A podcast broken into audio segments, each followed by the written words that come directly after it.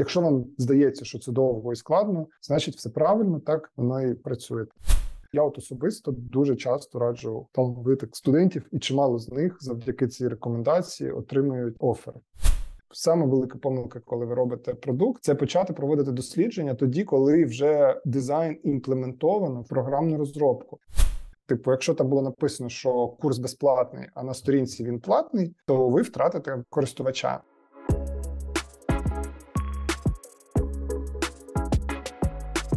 Креативна практика про креативні практики. Ведучий подкасту Євген Ігнатюк. Усім привіт! Це креативна практика про креативні практики, та я ведучий цього подкасту Євген Ігнатюк. Ми продовжимо спілкуватися з креативними фахівцями та дізнаватися нове про індустрії. І сьогодні нашим гостем буде SEO кейсис та креативної практики Анатолій Попель. Анатолій, вітаю! Привіт, привіт, Женя! Анатолія, я в принципі знаю як людину, котра ділиться залюбки своїм досвідом і робить це легко і зрозумілою мовою. Саме від Анатолія я дізнався дуже багато інсайтів про різні сфери дизайну, в тому числі про UX дослідження, про які я сьогодні хочу поговорити трошки детальніше. Наша сьогоднішня бесіда в цілому буде сфокусована на дослідженнях взаємодії або на UX дослідженнях, як їх ще називають. Проте ми торкнемося багатьох інших аспектів, дізнаємося більше про різницю продуктового та UX дизайну, що дуже цікавить наших слухачів та слухачок. Також поговоримо про типи досліджень, які проводяться в команді Cases. А ще ми дізнаємося поради, як вивчати дизайн взаємодії та дизайн інтерфейсів. Розмова обіцяє бути цікавою, тож поїхали.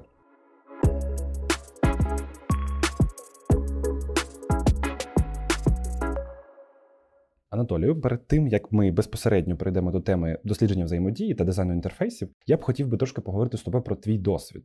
Тебе, в принципі, зараз знають більше як seo кейсів та викладача креативної практики. Наприклад, в тебе там лише нещодавно закінчився курс, в котрому ти брав участь як експерт. І в принципі я читав невеличку історію на сайті твоєї минулої агенції про те, як створилася креативна практика, про те, як створилися кейси і як це взагалі відбувалося. Але перш ніж ти прийшов до платформи, мені здається, в тебе був геть інший досвід, і навіть до створення твоєї агенції в тебе було багато чого цікавого. Тож розкажи, будь ласка, про це трошки детальніше. Так, дякую дуже за запитання, Женя. І дуже цікавий сьогодні. У мене новий досвід. Це бути в якості вже гостя, а не ведучого. Сподіваюся, що в цій якості я буду теж е, цікавим, і е, аудиторії буде цікаво на сьогодні послухати. Отже, що стосується мого досвіду, то дійсно я не лише працював в кейсес. Взагалі, я свою кар'єру починав е, як е, спочатку фріланс-дизайнер в далекому ще там 2000, мабуть, е, першому 2003 роках. У мене були перші роботи фрілансерські. Це прям я думаю, для багатьох людей, хто нас зараз слухає, це там хтось тільки народився в цей момент, а хтось там може в школу почав ходити. Після того як я якийсь час попрацював на фрилансі, я попрацював близько року дизайнером в компанії Microlab Technologies, це бренд е, акустичної техніки. І після цього, у 2009 році, я започаткував агенцію, яка спочатку називалась студія Анатолія Попеля бо тоді всі називали дизайн-студіями е, свої компанії, пов'язані з дизайном. Там в цій агенції я пропрацював близько 11 років. Вона поступово змінювалась, вона збільшувала кількість напрямків, яких працювала. Вона поступово там студія, яка займалася по суті вебсайтами, перетворилась на таку агенцію, яка займалася широким спектром питань. Ми допомагали клієнтам від побудови маркетингу до створення досить складних інтерфейсних продуктів. І період роботи в агенції так сталося, що мені також довелося кілька разів попрацювати в ролі маркетингового лідера і маркетингового директора. І досить важливим для мене був досвід роботи в якості маркетингового директора в медичному бренді, який називався Медичний дім Одрекс. Це дуже відома в Одесі структура, дуже потужний медичний бренд. І я в якості маркетингового директора там пропрацював близько двох років. Це був і цікавий, і дуже складний досвід. І я відповідав там власне за весь комплекс питань, починаючи від розробки маркетингової стратегії до супроводу всіх каналів комунікації бренда в цифровому вимірі і в рекламі. Ну буквально всіх видів від реклами на радіо до реклами на телебаченні. Ну і пізніше з'явився вже продукт, який називався платформа Cases, яка еволюціонувала. І спочатку була медіа потім стала UGC Media, і от згодом стала соцмережею, і в неї народився такий субпроект, креативна практика, яку всі ми знаємо і любимо. Клас, клас. Я нарахував декілька компаній, в яких ти працював, деякі ти з них заснував. Я почув як і дизайн, так і маркетинг. Тож, в принципі, різносторонній досвід. Але так як у нас випуск саме про дослідження взаємодії, і нам я думаю, і всім слухачам і слухачкам буде цікаво про це дізнатися трошки більше. Розкажи, як е, в усіх цих сферах ви застосовували дослідження взаємодії, які дослідження ви проводили, е, і які результати це дало. Дійсно, дослідження ми проводили в різних компаніях дуже по-різному, дуже різні. Мабуть, ключове це сказати три компанії, в яких це дійсно було актуально. Тобто, перша компанія, в якій це стало актуально, це була власне наша агенція, яка проводила ці дослідження для того, щоб краще виконувати свою роботу для клієнтів. Друга компанія, в якій ми ще більше я думаю, почали проводити досліджень, це якраз маркетинговий відділ Одрекса. І далі почалась вже е, системна робота з дослідженнями в межах кейсів. І в усіх трьох випадках це були дуже різні досвіди. Причому ну в агенції, чесно кажучи, така специфіка роботи, що дуже нечасто доводиться реально проводити дослідження, от саме в контексті, наприклад, дизайну взаємодії їх прям небагато. Чому тому, що це досить часто було обмежено бюджетом клієнта, чесно кажучи, самі агенції буває трошки зверхньо ставляться до досліджень, мабуть, тому що ключова експертиза, за якою до нас тоді приходили, це була все таки не експертиза дизайнерів взаємодії, не продуктових дизайнерів, а це була експертиза, все таки інтерфейсного дизайну. І ми там дуже часто спирались на інтуїцію, і, мабуть, можна так сказати, що дослідження ми навіть до них трошки ставились. Ну, може, пихато, може, зверхньо. Ну так не дуже сильно вірили в те, що вони є потужними. Було якесь враження, що ну круті рішення вони очевидні. В агенції ми набагато більше стали проводити різних досліджень тоді, коли наше поле експертизи почало рухатися в бік маркетингу, тому що коли ми почали працювати з маркетингом, то у нас дослідження, які ми почали проводити, нам почали дуже сильно допомагати виконувати ті задачі, для яких приходили до, до нас клієнти. Бо ми, як агенція, не тільки робили дизайн, а ми допомагали компаніям вирішувати свої бізнес-задачі, а власне продавати послуги, продавати продукти тощо. І для того, щоб це робити ефективно, треба було будувати маркетингові стратегії. А маркетингові стратегії вони мають на чомусь ґрунтуватися, ну як мінімум на аналізі конкурентів, тому що ти маєш проаналізувати поле, ти маєш зробити аналіз е, бренда, з яким ти працюєш. Ти маєш зрозуміти, як можна допомогти цьому бренду робити свою роботу ефективніше. І от коли ми почали от саме з дизайну переходити на поле маркетингу, то там почалось дослідження. Ще більше досліджень по маркетингу ми робили в медичному домі Одрекс, бо вихідна задача, яка переді мною там стояла, це в принципі було побудувати нову комунікаційну стратегію, пояснити, що таке Одрекс, пояснити, які його цінності, які його задачі, в чому його відмінності, побудувати стиль, почуття, з яким він буде рухатись. І для цього ми проводили для Одрекса прям дуже багато досліджень. Ми залучали там агенцію, яка проводила масові опитування, прям методом телефонного спілкування. Опитувалися тисячі респондентів, задавалися їм питання протягом дуже великої анкети, яка передбачала під сотню питань про медицину, її сприйняття тощо. І окрім цього, ми там проводили і польові дослідження. Ми складали щоденники, ми будували маршрут клієнта. Ну, все те, що можна там знайти в підручниках, в контексті Одрекса робилось. І я думаю, що насправді це дуже допомогло. Бо саме за допомогою цих досліджень, аналізів, ми сформували зрештою там маркетингову стратегію і стратегію позиціювання, яку Одрекс використовує і донині і яка себе дуже добре показала, бо нам вдалося тоді, завдяки от сукупно всім нашим ну досягненням, дуже сильно знизити ціну клієнта. І покращити бізнес-показники, а це дуже ну, суттєва історія. Тобто, це для для такого рівня бренду, бо в Одрексі працювало на той момент близько 1300 фахівців. Треба розуміти, що це дуже відповідальна ділянка, і там ціна помилки була дуже високою. І тому я дуже ціную цей досвід. Він для нас був дуже важливим. Що стосується кейсес, то тут ми теж проводимо дослідження. Причому мені здається, Е, ніде ми їх не проводили так регулярно, як ми їх проводимо зараз в Cases. Це дослідження теж дуже багатьох типів. Найбільше ми проводимо тут опитування, які нам допомагають, е, зокрема, ліпше розуміти лінійку продуктів, які люди хочуть від нас отримувати, і які функціональні можливості вони б хотіли бачити на платформі. Але разом із тим ми дуже багато проводимо інтерв'ю.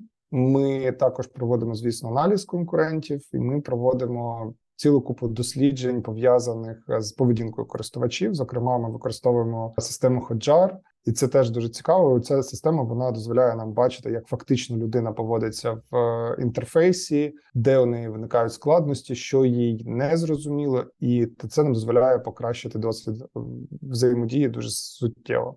Причому в контексті кейсис у нас є відбудовані персони користувачів. У нас є карта користувацької мандрівки. Ну можна сказати, що там максимально канонічний процес е, відбудований, і чесно кажучи, можна сказати, що він нам максимально сильно допомагає на кожному рівні. Бо, от якщо в агенції ми мало використовували саме для продуктів дослідження, і ми здебільшого працювали в маркетинговій царині, то в Cases дослідження дуже сильно впливають от саме на продукт. А і ще цікава штука. От що що ми робили в агенції, чого ми не робимо зараз. Це є такий тип досліджень маркетингу, називається таємний покупець. От е, це ми теж робили для наших клієнтів. Ми за допомогою таємного покупця могли зрозуміти, як відпрацьовує, наприклад, відділ продажів, як поводяться з клієнтами фахівці на місці.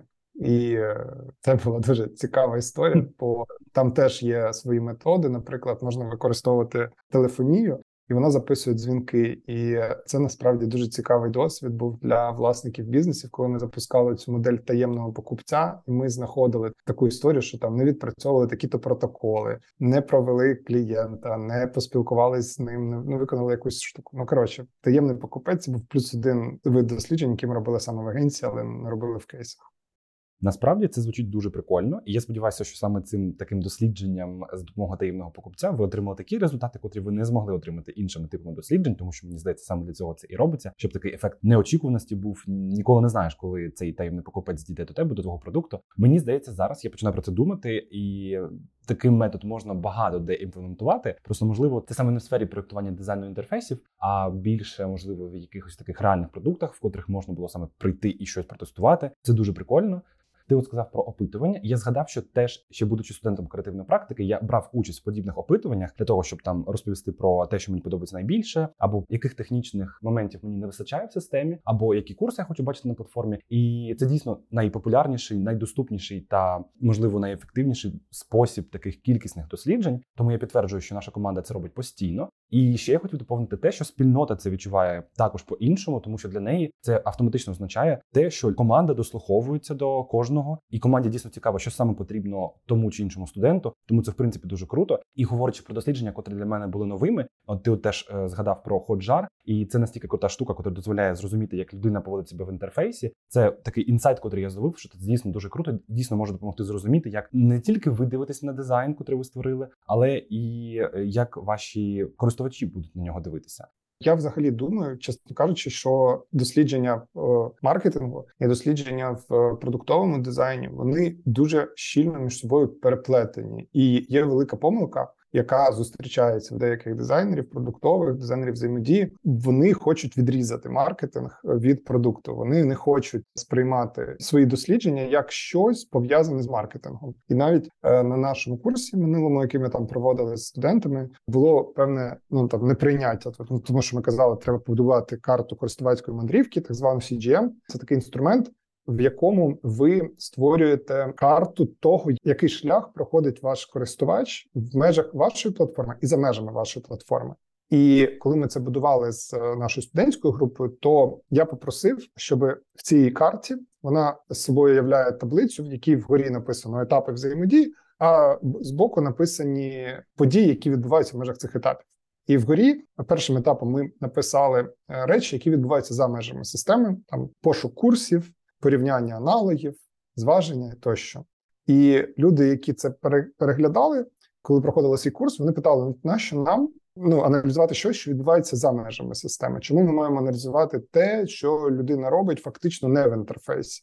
А це дуже важливо е, насправді робити саме в такому вигляді. Не потрібно замикатися на тому, що відбувається всередині вашого продукту, тому що треба розуміти, що користувач насправді це і є ваш клієнт. І його процес взаємодії із вами насправді починається часто задовго до того, як він потрапить до вашого інтерфейсу. І треба також розуміти, що досить часто ваш інтерфейс він потрапляє з соцмереж. Наприклад, він там побачив, скажімо, рекламу, щось там в цій рекламі прочитав і прийшов до вас. І те, що він очікує побачити на вашій сторінці, те, що він очікує там прочитати, те, з яким настроєм він туди прийшов, з якими запитаннями він туди прийшов, напряму пов'язано з тим, що відбувалось до того, як він потрапив в систему, наприклад, з обіцянкою в рекламній кампанії. І якщо обіцянка в рекламній кампанії не відповідає тому, що він бачить, наприклад, на цій сторінці посадковій, то це вплине очевидно на його поведінку. Типу, якщо там було написано, що умовно курс безплатний, а на сторінці він платний, то ви втратите користувача. І відповідно саме тому і потрібно аналізувати те, що відбувається за межами системи, тому що ви маєте розуміти, з яким настроєм, з якими запитаннями клієнт до вас прийшов. І я думаю, що такий комплексний погляд на цю ситуацію він у мене виник саме завдяки тому, що в продуктовий дизайн я прийшов по факту саме з е, маркетинговою експертизою. І насправді багато тих інструментів, які згодом я досліджував е, як інструменти досліджень для дизайну взаємодії, вони насправді маркетингові і картки персон, і е, карта мандрівки користувацької, і і навіть там масові опитування та інтерв'ю користувачів це все інструменти, які я так само використовував в маркетингу.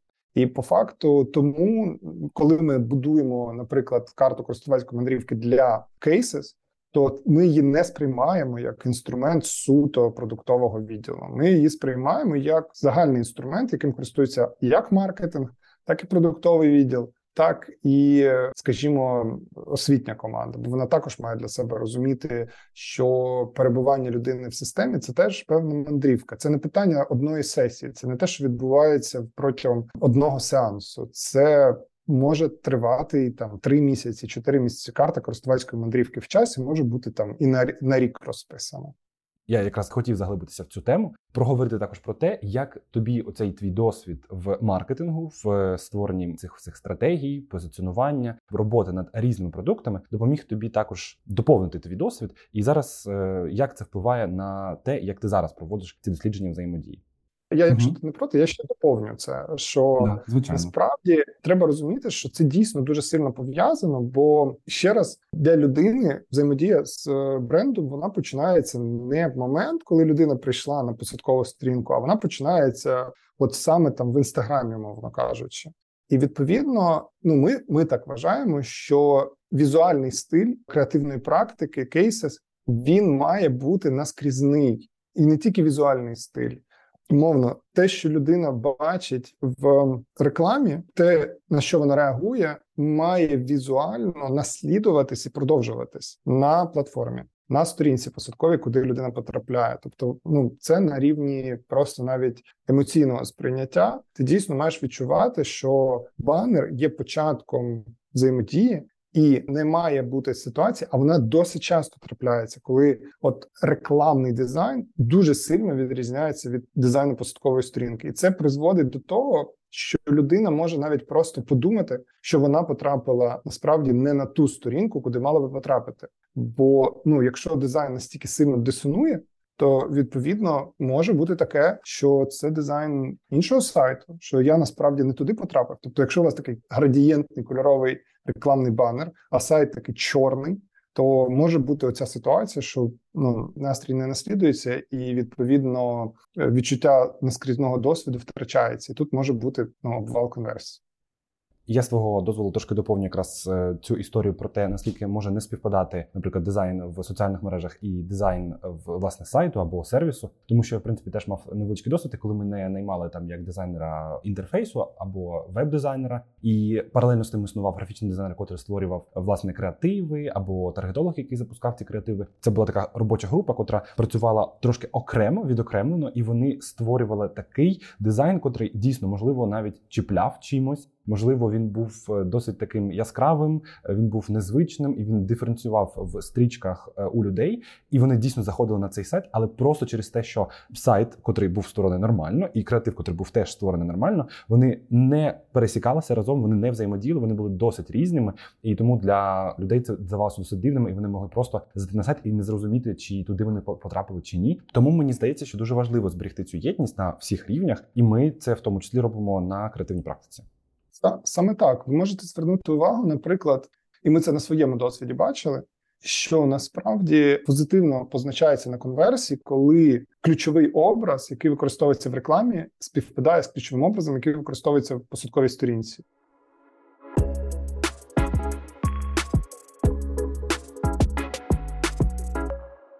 Анатолію, я думаю, зараз прекрасний момент сказати студентам також про те, що ми проводили невеличке дослідження нашої аудиторії. Ми проводили якраз опитування, і в тому числі ми проводили їх як і кількісно, так ми проводили інтерв'ю якісно для того, щоб зрозуміти, який напрям взагалі зараз найбільше цікавить наших студентів. І ми на тому зосереджуємо зараз всі свої сили для того, щоб розширити напрям UX якраз е, дизайну, для того, щоб зрозуміти, як створюється взаємодія, і зробити для наших студентів якомога більше курсів з цього приводу, і нарешті допомогти їм розібратися з усіма дослідженнями. time.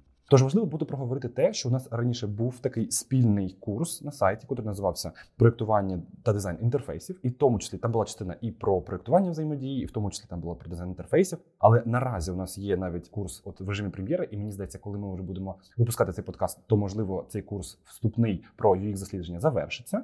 Питання в тому, наскільки ця тема є широкою, наскільки ти бачиш, наскільки вона є широкою, і чи дійсно потрібна отака прям розбивка на дослідження взаємодії, на дизайн інтерфейсів, можливо, ще якось її можна деталізувати. Давай поговоримо про це трошки детальніше. Ну так, дійсно.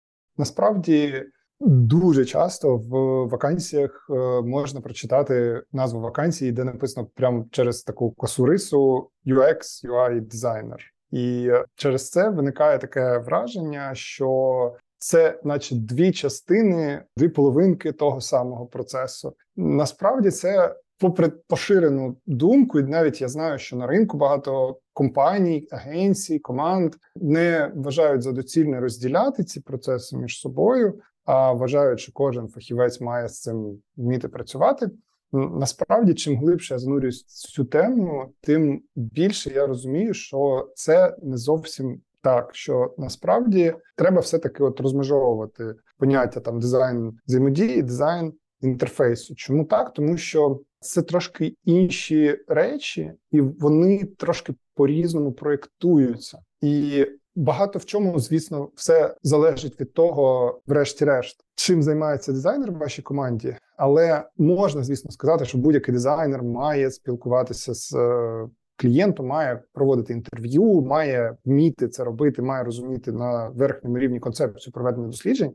Але от наш досвід показує, що насправді досвід взаємодії проектування його цього досвіду потребує трошки іншого ментального стану і е, трошки іншої експертизи, можна навіть так сказати. І в ідеальному світі насправді проектування має займатися взаємодії окрема персона, як мінімум, команда як максимум, бо це щось ну дуже дуже окреме. Курс, про який ти казав на початку, е, дійсно, от у нас на платформі я пройшов певну еволюцію з курсами пов'язаними з інтерфейсами. Перший курс, який ми на цю тему запускали, називався UX-UI, проектування та дизайн інтерфейсів. В ньому ми цю тему досліджень зачепили ну прям дуже там чуть-чуть. Потім ми робили живий курс, де у нас він складався з двох половинок перша половинка називалася там власне UX дизайн, друга половинка називалася UI дизайн, і от він вже був більше збалансований, бо в ньому перша половина була повністю присвячена темі проектування інтерфейсу. Вона охоплювала там дослідження, вона охоплювала інтерв'ю тощо. І насправді, от я відчував, що два місяці це ну там мінімальний срок для того, щоб якісь основні речі усвідомити. Потім була друга половина, яка стосувалася дизайну інтерфейсу. І от той курс, про який ми зараз говоримо, це дійсно ми запустили курс присвячений взагалі не дизайну взаємодії, навіть а його маленькому шматочку дослідженню взаємодії. Бо наш досвід показує, що це дійсно дуже широка тема, досить складна тема, яку ну чотиримісячний курс не покриває. І потрібно в цю тему було занурюватися. І, зрештою, ми зрозуміли, що це навіть не курс, а це низка курсів по темі досліджень. Один курс це вводний курс, який у нас зараз безплатний, е, і ми плануємо ще робити низку інших курсів про окремі види досліджень, починаючи з карт е, користувацького досвіду і карток персони, закінчуючи там інтерв'ю. І і кожному виду дослідження ми плануємо приділяти окрему увагу, бо на них потрібно фокусуватися, їх потрібно досліджувати окремо. Насправді це звучить дуже круто, і я вже дуже хочу побачити, як вся ця наша мапа буде виглядати, коли ми цими курсами їх наповнимо. І мені здається, що це вже такий новий етап в створенні наших курсів. Вони трошки інші від тих, котрі були раніше. І мені здається, в цьому і є їх відмінність. І тому вони нам наразі і потрібні, тому що ми е, краще зрозуміли формат після тестування і проведення різних досліджень. Якщо ти не проти, от я якраз хотів би в цю тему трошки глибше зануритись. Просто чому ми, врешті-решт, зрозуміли, що нам потрібно от саме так підійти до цього питання, і чому ми вирішили взагалі виокремлювати питання дослідження взаємодії в окремий напрямок, з яким ми зараз працюємо, який ми сподіваємося розширювати, тому що а ми зрозуміли, що дуже потрібно пояснити людям цінність досліджень, бо умовно кажучи, десятилітньої давності ми. Е, наша команда цю цінність усвідомлювала не до кінця, і через це ми часто робили якісь помилки в нашому дизайні, навіть цього не усвідомлюючи. І історія навіть кейсів пов'язана з тим, що певні речі, які ми робили в кейсах, без досліджень ми, зрештою, були змушені дуже сильно переосмислювати, тому що відсутність досліджень приводила до того, що дизайн ставав надто гіпотетичним. Що таке гіпотетичний дизайн? Це дизайн, який ґрунтується на твоєму припущенні, що користувач буде діяти ось так, як ти хочеш, щоб він діяв.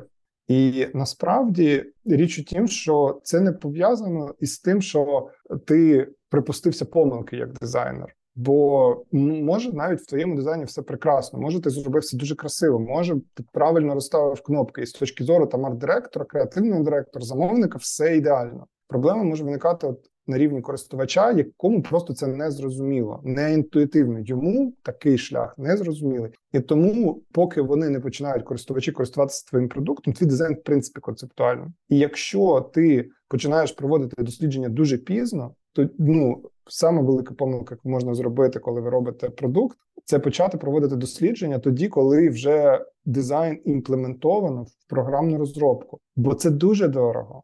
Бо насправді я я розумію, що дизайнерам неприємно думати, що типу дизайн дешевший за програмний продукт, але це правда. Е, програмування дорожче у виробництві ніж дизайн, і виходить, що якщо ви імплементували дизайн, то ви вже задіяли фронтенд розробника, ви вже це пов'язали з певним бекендом і ну витратили на це певну кількість часу. І якщо з'ясується, коли цей продукт вже буде діяти, що ви припустилися якоїсь архітектурної помилки на рівні дизайну, то це означає, що ви витратили ну якийсь ресурс вашої компанії, вашого продукту, вашого стартапа може. І може статися таке, що коли ви зрозумієте, що ви припустилися ну фундаментальної помилки, а таке теж трапляється, то щоб її виправити, у вас може просто не вистачити ресурсів. І тому е, ну, дослідження проводити дуже важливо, і на ранній стадії дослідження дозволяють вам цих помилок уникати.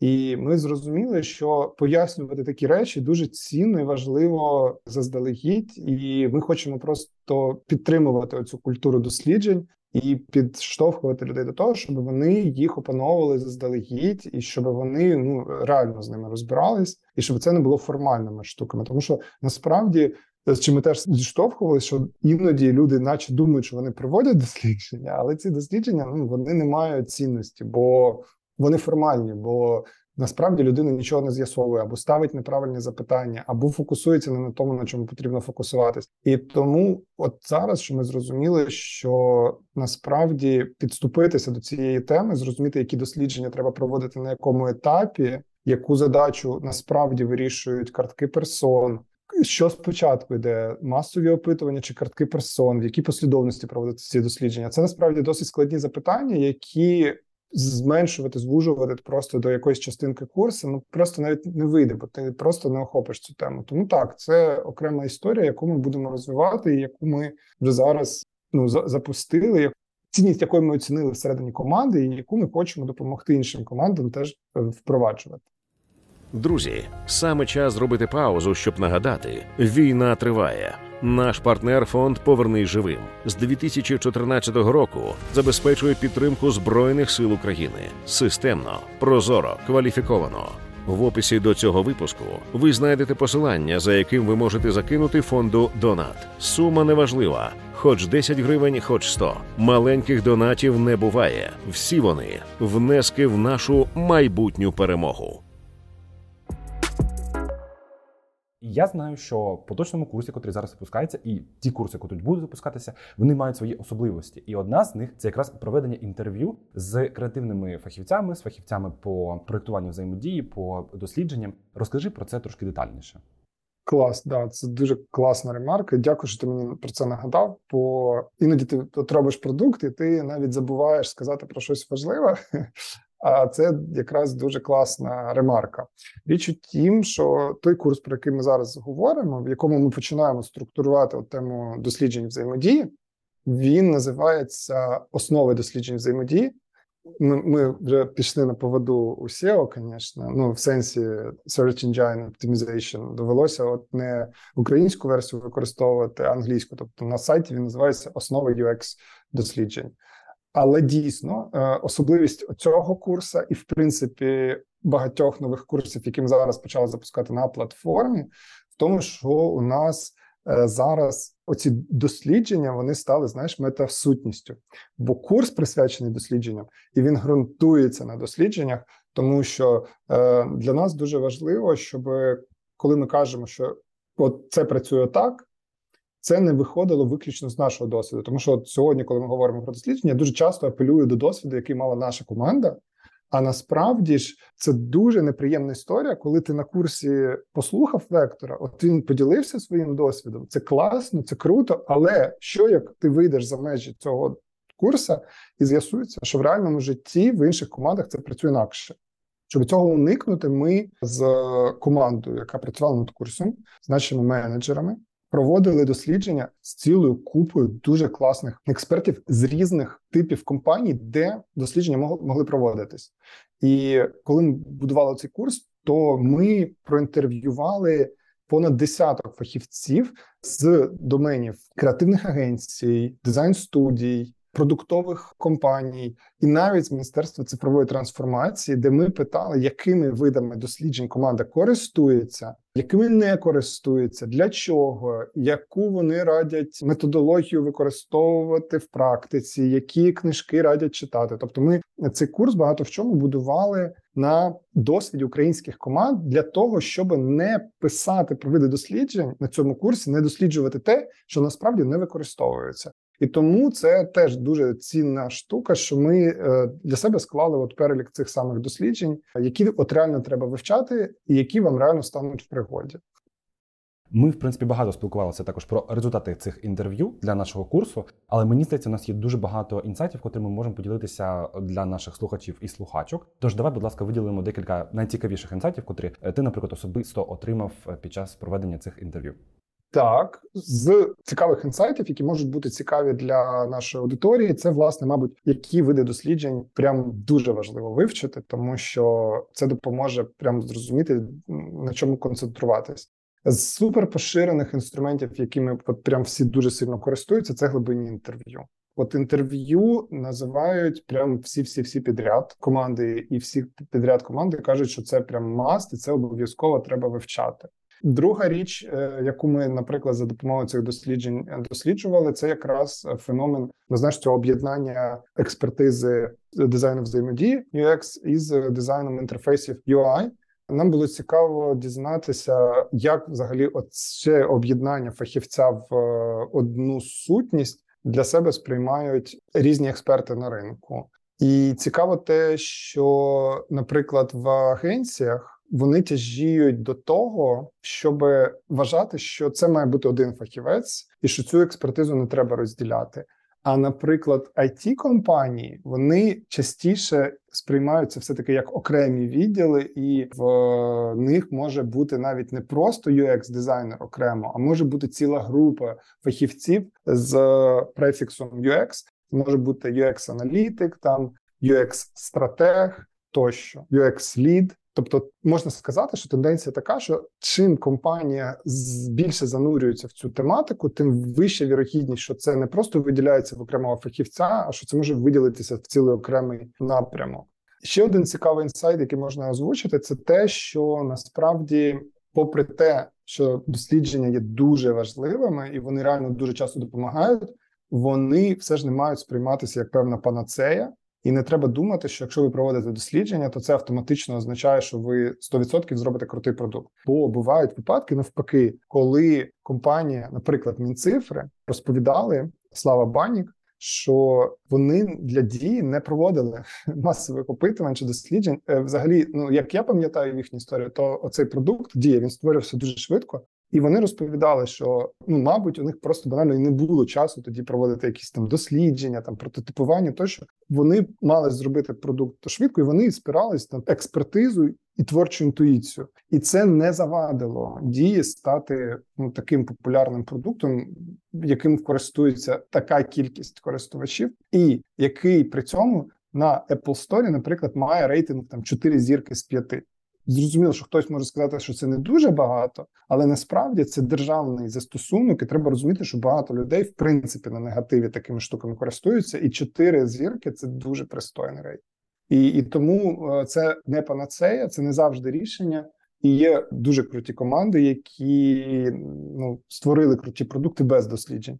Але ну з цього треба робити висновок, що насправді не треба думати, що можна закритись дослідженням, бо це ще один дуже такий цікавий інсайт, що деякі люди, які починають вивчати цей дизайн, їм настільки подобається закопатися в е, дослідження, що вони намагаються уникати того, щоб поборотися із тим, щоб вивчити нормальну роботу з фігмою, з дизайном інтерфейсу, і навчитися банально, вибачте, ну робити охайні кнопки там форми. І якщо простою мовою, то якщо ви тільки включаєтесь в цю тему, то ти ще такий є інсайт, що ну можливо, ви згодом зможете звузити свою експертизу до лише там напрямку UX дизайна, але оминути те, щоб стати пристойним дизайнером інтерфейса, UI, так званим дизайнером, не вийде. Тому не, не сподівайтесь, що можна просто вивчити UX. І в ньому там стати дуже крутим, а авторозмітку не розчехлити фігми, не вийде. Все одно треба це шарити.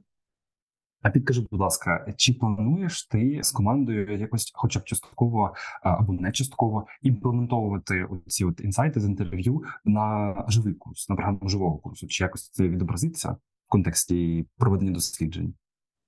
Якщо говорити про те, що ми плануємо там також запускати живі курси на платформі, наші пов'язані з напрямком дизайну взаємодії, то звісно, ну е, на наші дослідження дуже сильно впливають на те, як це відбуватиметься на живих курсах. Чому тому, що ну банально, ми тепер знаємо, які речі реально використовуються на ринку, бо насправді до цього дослідження ми, ми тільки думали, що ми знаємо. І ми тепер ліпше знаємо, чому треба приділяти більше уваги, чому до чого треба готувати, і як цьому треба вчити так, щоб це було корисно вашим потенційним працедавцям. Ну і більше того, ми можемо тепер набагато більше розповідати, коли ми там будемо проводити нові живі курси, пов'язані з дизайном взаємодії. Ми зможемо набагато точніше казати, що треба е, усвідомлювати, коли ви будете готуватися до того, щоб долучитися до спільноти дизайнерів взаємодії. Тобто, ну звісно, ці дослідження вони дуже сильно нам допомагають точніше допомагати новим фахівцям фокусувати зусилля. Незабаром, 12 жовтня, на платформі почнеться курс дизайн інтерфейсів просунутий рівень. Протягом чотирьох місяців навчання ми разом з вами опануємо різноманітні інструменти дизайну взаємодії від карток персон до інтерв'ю. А в другій половині курсу ви пройдете шлях від розробки схематичних макетів до інтерактивного прототипу застосунка та власного кейсу. Шукайте курс на Cases Media в розділі навчання. Окей, Анатолію, ми вже зрозуміли, що в принципі оця позиція UX UI дизайнера вона зазвичай може бути і злитою в одну таку персону, в одного фахівця. Але для того, щоб бути окремо UX дизайнером, UI дизайнером, необхідно мати дещо різні складові в мозку, і вони якби по різному мають працювати. І це також залежить від специфіки компанії, в якій працює той чи інший фахівець. З цим ми потрошку розібралися. Нас також цікавить. Мені здається, що із всіх наших слухачів і слухачок вже прозвучали такі терміни, як UX дизайнер і продуктовий дизайнер. І от нарешті мені здається, час розібратися в чому їх різниця або відсутність різниці. Давай проговоримо про це детальніше. Це, до речі, дуже круте запитання, тому що коли ви будете шукати вакансії після того, як там завершите наші курси чи курси якихось наших колег по ринку, то ви дійсно, отримавши сертифікат про, скажімо, там UX дизайн чи дизайн взаємодії українською, у вас постане питання, де я можу ці експертизи тепер використати, де вони будуть цінними, де я можу стати в пригоді. І в цьому контексті я би сказав наступне: що на ринку ці експертизи можуть знадобитися в кількох місцях і по різному можуть називатися вакансії, які вам можуть бути релевантні. Зараз можна сказати, що відбувається, ну можна так, мабуть, підвести такий підсумок, що відбувається поступове зникнення професії веб-дизайнер. По чуть-чуть вона відходить, бо тепер важко собі уявити людину, яка буде займатися виключно веб-сайтами, маркетинговими. Радше за все, вона все одно буде рухатися в бік дизайну взаємодії, дизайну інтерфейсів. Це пов'язано з багатьма факторами. Зокрема, ми досліджували ринок вакансій на початку цього року. І ми бачили, що вакансій для веб-дизайнерів небагато, і по пропозиції по зарплатах там в цілому менші. І тому притомно, що оскільки стек технологій і редакторів дуже подібний, то люди все одно мігрують в дизайн інтерфейсів. Тому що якщо ти вмієш якісно фігмі робити веб-сайти, чому ти не можеш якісно робити інтерфейс? Звісно, можеш. Оці типи UX, UI дизайнерів, так званих, ну коли через косурису їх там шукають, радше за все їх шукають в агенціях, дизайн-студіях чи аутсорсингових компаніях, які аутсорсять невеликі групи людей, які працюють на замовника. Тож можна сказати, що відмінність дизайнерів інтерфейсів від продуктових дизайнерів. Одна з відмінностей це те, де саме вони трапляються, тобто більша вірогідність потрапити в позицію дизайнера взаємодії інтерфейсного дизайнера, от саме в е, агенцію, чи студію, чи продакшн, чи аутсорс, який створює для зовнішніх замовників продукти.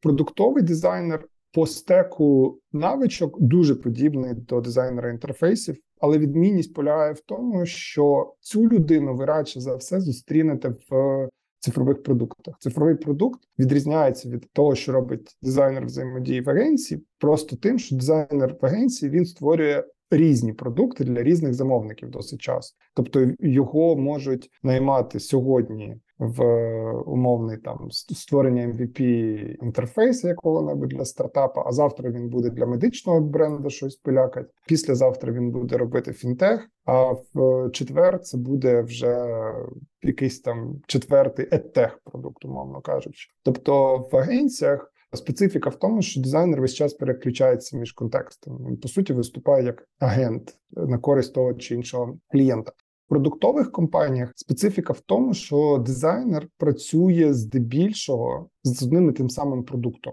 і от саме ця специфіка, вона в більшості випадків мається на увазі, коли шукають продуктового дизайнера. Тобто, якщо пишуть продуктовий дизайнер, майже напевно мається на увазі, що це людина, яка береться на роботу з цифровим продуктом, і попри те, що досвід і експертиза дуже подібна до UX UI дизайну, тобто там так само потрібно розуміти і інтерв'ю, потрібно знати точно фігму, прототипування вміти робити, все таке, але Специфіка в тому, що продуктовий дизайнер працює з тим самим продуктом. На, Наприклад, в Cases немає такої позиції, як дизайнер інтерфейсу, є така позиція, як продуктовий дизайнер. І у нас е, власне дизайнерів інтерфейсів в компанії не працює. У нас працюють продуктові дизайнери. Зрозуміло. Ми от трошки вже почали спілкуватися про ринок і вакансії, і про дослідження, які ми проводили. І в принципі для кого не секрет, що продуктові дизайнери і UX UI дизайнери, дизайнери інтерфейсів вони заробляють трошки більше. Але чому саме так? Чому вони заробляють більше, наприклад, тих самих веб-дизайнерів з нахилом в UX, теж проектування е, взаємодії? Чому продуктові дизайнери заробляють більше за інших дизайнерів і інтерфейсні дизайнери? Ну, Це дуже просто, тому що економіка спирається на дорожчі бюджети. Але тут теж варто зробити обмовку, що це середня ситуація по ринку. Тобто можна сказати, що в середньому дизайнер цифрових продуктів, продуктовий дизайнер чи там в середньому дизайнер інтерфейсів заробляють більше ніж дизайнери графічні. Це правда, тому що графічні дизайнери, як правило, взаємодіють з проектами, в яких вихідний бюджет просто нижчий, мовно кажучи. Бюджет на створення логотипа, особливо якщо це ваш замовник з України, він буде нижчий. І зараз, в принципі, в Україні бюджети нижчі. Але навіть і в світі вони нижчі. І ціна посадкової сторінки вона буде нижчою, ніж ціна інтерфейсу цифрового продукту складного. Бо кінцевий продукт він дорожчий. Це перша історія. Друга історія полягає в тому, чому вони дорожчі, тому що там просто банально потрібна дуже велика сукупність експертизи, ну там, де багато платять. Тобто, треба розуміти, що так, ціни там можуть бути вищі, але конкуренція там дуже велика. І от е, там, де є висока конкуренція, там де шукають реально дуже талановитих е, фахівців, то ціни можуть бути прям дуже високими. І інтерфейсні дизайнери, продуктові дизайнери дуже часто працюють на іноземні компанії. В той час, як, наприклад, веб-дизайнери, графічні дизайнери, е, ілюстратори дуже часто працюють на ринок України. І оцей фактор, там з якою вірогідністю цей дизайнер буде працювати на зовнішній ринок, багато в чому буде визначати ціну. І бувають графічні дизайнери, які коштують дорожче продуктових дизайнерів. Якщо у них є супер там експертиза, суперпортфоліо, вони там, наприклад, в блендері боги. А бувають е, дизайнери продуктові, які дуже дешево коштують, тому що вони працюють там, наприклад, на початковій позиції. Таке теж трапляється. Ти трошки обмовився про конкуренцію на ринку, і я хотів би спитати тебе, як ти вважаєш е, взагалі, як от стати таким дизайнером інтерфейсів, якого хочуть в команду? Ой, це прям дуже хороше запитання. Я думаю, що ну знов треба ще раз це сказати вголос. Що якщо ви хочете бути дизайнером інтерфейсів, це потрясна кар'єра, це дуже крута професія. Вона дійсно високо оплачувана, але вакансій дизайнерів інтерфейсів пропорційно менше, ніж людей, які хочуть отримати пропозиції по цих компаніях. І це пов'язано зокрема з тим, що, от, наприклад, посадкових сторінок виготовляється набагато більше, ніж е, інтерфейсів, кратно більше. І на фрилансу, наприклад, вам отримати замовлення на посадкову сторінку статистично простіше ніж на розробку інтерфейсу. І через таку специфіку, що багато людей хочуть бути інтерфейсними дизайнерами, і багато людей прагнуть обійняти цю позицію. Конкуренція за відкриті позиції дуже висока. Відповідно, для того, щоб її зайняти, то перша річ, яку вам треба зрозуміти, це те, що вам треба бути кращим за інших кандидатів по різних категоріях. Мало бути просто прошареним фігмі, мало б знати чудово, як там створити навіть дизайн-систему. Хоча насправді дуже багатьох кандидатів подводить от саме це не вміння володіти якісно інструментом. Наприклад, ну будь-який нормальний дизайнер зайде, побачить там у вас ці групи трикляті в вашому фігма макеті, і ну він буде питати, на що ви то зробили? Чому ви це не зробили через авторозмітку? Ну коротше, банально ці гігієнічні володіння інструментом це дуже важливо, бо хтось володітиме ними краще. 100% треба вже шарити дизайн системи в фігмі. Тобто, коли ви йдете на дизайнера інтерфейсів, то знати на рівні того, як там, як казав Михайло, ректангли робити, е, цього вже просто банально недостатньо для того, щоб мати хороший результат. Вам насправді потрібно вміти робити більше речей. Треба розбиратися, як робити оптимізацію, пришвидшувати цю всю штуку. А ще дуже бажано розуміти дотичні теми по типу токенів, що це таке, розуміти ширше процес про фронтенд, розробку тощо. І ще дуже важливо, звісно, це сукупні речі. Бо, наприклад, багато людей дуже там якось негативно кажуть, що там от вони вимагають від мене англійської, чому так? Тому що знов таки ми повертаємось до теми, що інтерфейсні дизайнери вони потрібні в міжнародних проектах, бо ну природа, чому вони заробляють більше, пов'язана з тим, що їхні працедавці працюють з іноземними замовниками. Відповідно, ви маєте знати англійську. Ще одна штука, яка прям супер важлива, і це вже не важливо, ви хочете працювати інтерфейсним дизайнером чи просто фахівцем. Це софт скіли, власне, універсальні навички. Дуже важливо просто мати на рівні вашого темперамента перевагу на рівні залученості, на рівні включеності, на рівні бажання проявити себе. Бо зараз дуже є велика проблема, і це ну, ну нормальна історія. Що люди вони багато хто вигоріли, але повертаючись там до питання того, що треба мати як супернавичку, яка вас може посилити, це звісно ще раз точно треба володіти інструментами. 100%. От від інструментами від зубів має відскакувати. Треба володіти англійською. Якщо ви її не знаєте, то вивчайте. Не чекайте, що вас тут зрозуміють, що типу у вас була погана вчителька англійської в школі. Це реально ну не виправдання. Вам потрібно її знати, і дуже важливо знати все, що стосується процесу. Є очікування, що коли ви будете приходити, то такі терміни, як Customer Journey Map, там картки персон, юзабіліти тестування, евристики, е, зручності.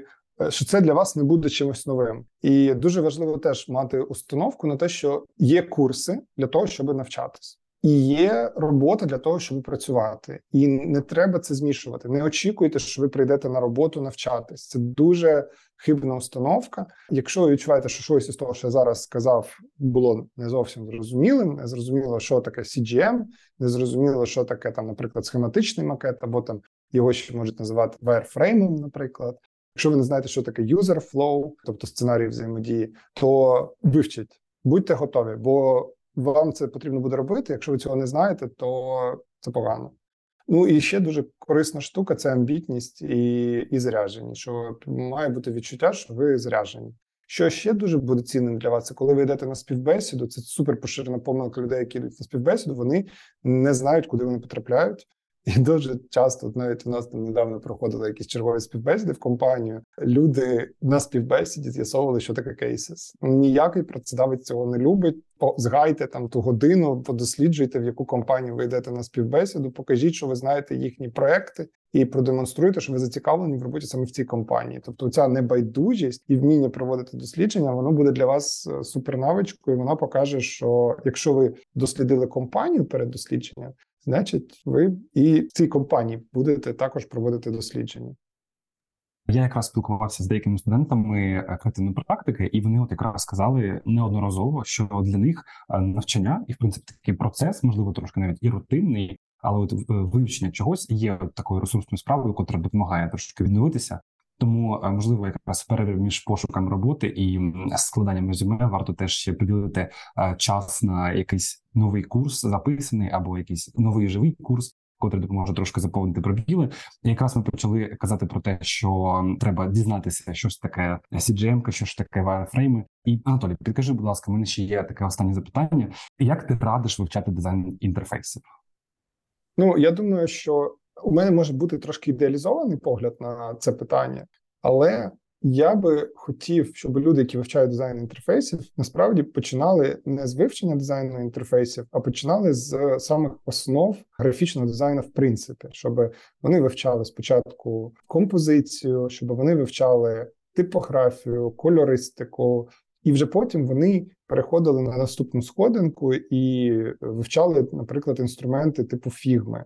Або можна інструменти фігми вивчати паралельно з базовими речами по графічному дизайну. Чому це важливо? Тому що насправді можеш мене виправити, якщо помиляюся, але мені здається, що якщо ти знаєш композицію і ти розумієш принципи там гештальт групування, ти розумієш про там центр композиції, ти розумієш про виразні засоби композиції, як це працює, то тобі в інтерфейсах буде зрозуміло, як досягати цього ефекту. Бо е, для того, щоб зрозуміти, наприклад, чому кольори ось так зроблені. Ну, наприклад, чому найближчий до нас елемент там чорний, а найдальший від нас білий? Чому так зробили? Треба розуміти, що є таке поняття, як повітряна перспектива, є зворотня повітряна перспектива, і це працює в інтерфейсах так само. Тобто, для того, щоб це розуміти в інтерфейсах, це треба розуміти взагалі. І ключове це, мабуть, те, що ну не очікуйте, що ви зможете все опанувати за один курс. Для мене, от у мене є враження, що для того, щоб реально там прокачатися як дизайнер інтерфейсів, треба видихнути і визнати, що це займе. Якщо ви зараз нічого не знаєте, це займе рік, плюс може там ще півроку, півтора року. Рік півтора року триває процес от від, від нічого до пристойного нормального рівня володіння. От у нас, до речі, дівчата, які у нас в, в команду потрапили, які у нас зараз працюють в продуктовій команді, вони в принципі ось так приблизно рік і пройшли. Причому вони починали самих простих курсів, типу там основ дизайну. Потім проходили якраз оцей ось шлях, який я зараз описую, і ще вони навчались у нас на живому курсі. Я не кажу, що там всім потрібно потрапити на живий курс. Звісно, я намагаюся сказати, що у них пройшов такий шлях, і вони ближче до кінця цього шляху вже працювали з куратором. Чому я думаю, що це правильно і не починати з куратором одразу? Тому що насправді, якщо у вас бракує якихось знань і досвіду, то ви просто не готові ще до взаємодії з куратором. Є багато можливостей, е, а взаємодія з куратором вона просто дорога. І це теж об'єктивно і нормально, що куратор коштує дорожче. Ну там на креативній практиці це коштує там з практику 550 гривень на місяць. Ну come on, це не великі гроші. Тим більше, що у нас періодично там запускаються стипендіальні програми, і для людей, які не можуть собі дозволити, ми даємо можливість навчатись безплатно. Вони не регулярні, ці стипендіальні програми, але от періодично варто слідкувати за соцмережами. Якщо це запускається, значить вам пощастило, може ви потрапити в цей набір. Але суть у тому, що навіть там 550 гривень, чи є у нас тариф 250 гривень. Правду кажуть, можна в Ютубі навчатися іноді безплатно. Тобто, почати варто з е, самого навчання, на мою думку, це може бути корисно з економічної точки зору, і з точки зору того, що можна підтягти оці результати собі. І вже потім, ближче до кінця, я думаю, що це не гарантує працевлаштування, але взаємодія з куратором може підвищити його шанси з кількох причин тому що все-таки, коли ви отримуєте персональний зворотний зв'язок від старшого фахівця, це корисно, це пришвидшує опанування професії. По-друге, часто куратори мають свою мережу знайомств, і якщо вони бачать талановиту людину, я от особисто дуже часто раджу талановитих студентів, і чимало з них завдяки цій рекомендації отримують офер. Ну, принаймні на співбесіду, а в ідеалі і на працевлаштування. Тому ось моя порада: типу, приготуйтесь до того, що це марафон. Не очікуйте, що один курс покриє всі питання. Почніть з базових основ, пройдіть їх е, і підвищити свій результат, тому що інакше можете опинитися в ситуації, що ви насправді будете це опановувати не півтора року, а три роки, і будете не дуже високого рівня фахівця. Якщо вам здається, що це довго і складно, значить все правильно, так воно і працює. Тобто, це не просто і потрібен час.